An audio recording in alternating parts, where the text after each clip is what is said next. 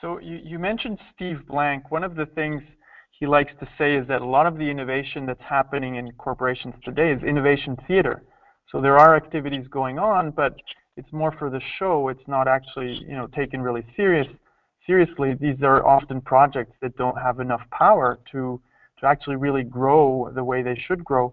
Um, what do you think about this quote that that that uh, we're still playing a lot of innovation theater in companies today? Well, I completely agree with Steve. I I think the notion um, the notion of innovation theater is, I think, substantiated often by this idea, you know, hire a chief innovation officer, uh, have contests where people generate ideas, um, and and it's completely delegated, you know, to to the CI, chief innovation officer, and to innovation teams, and detached from the strategy of the organization, of the corporation or the division, with little involvement at the top.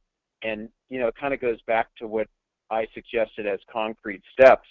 Is so these these things that get percolated in these innovation teams, you know, tend to be, um, you know, they tend to be just um, interesting things. But when it push comes to shove, to actually start shaping them and implementing them in the organization, um, there's not alignment at the top. There, there are a set of leaders who, if you really talk to them down deep, are questioning why are we doing this?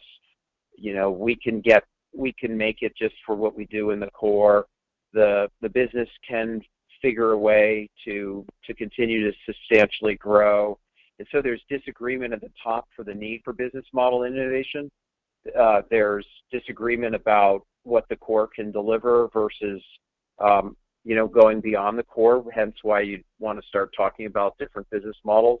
And so it does become innovation theater because all it is is about letting a group uh, go off and play around with ideas, but there's no seriousness about truly committing significant resources over time to their incubation and development. They just feel good. Uh, they're just feel good projects that the corporation, that the leadership can say, oh yeah, we're we're working, we we're kind of looking to see uh, about different places we can play, but there's no seriousness to move them forward.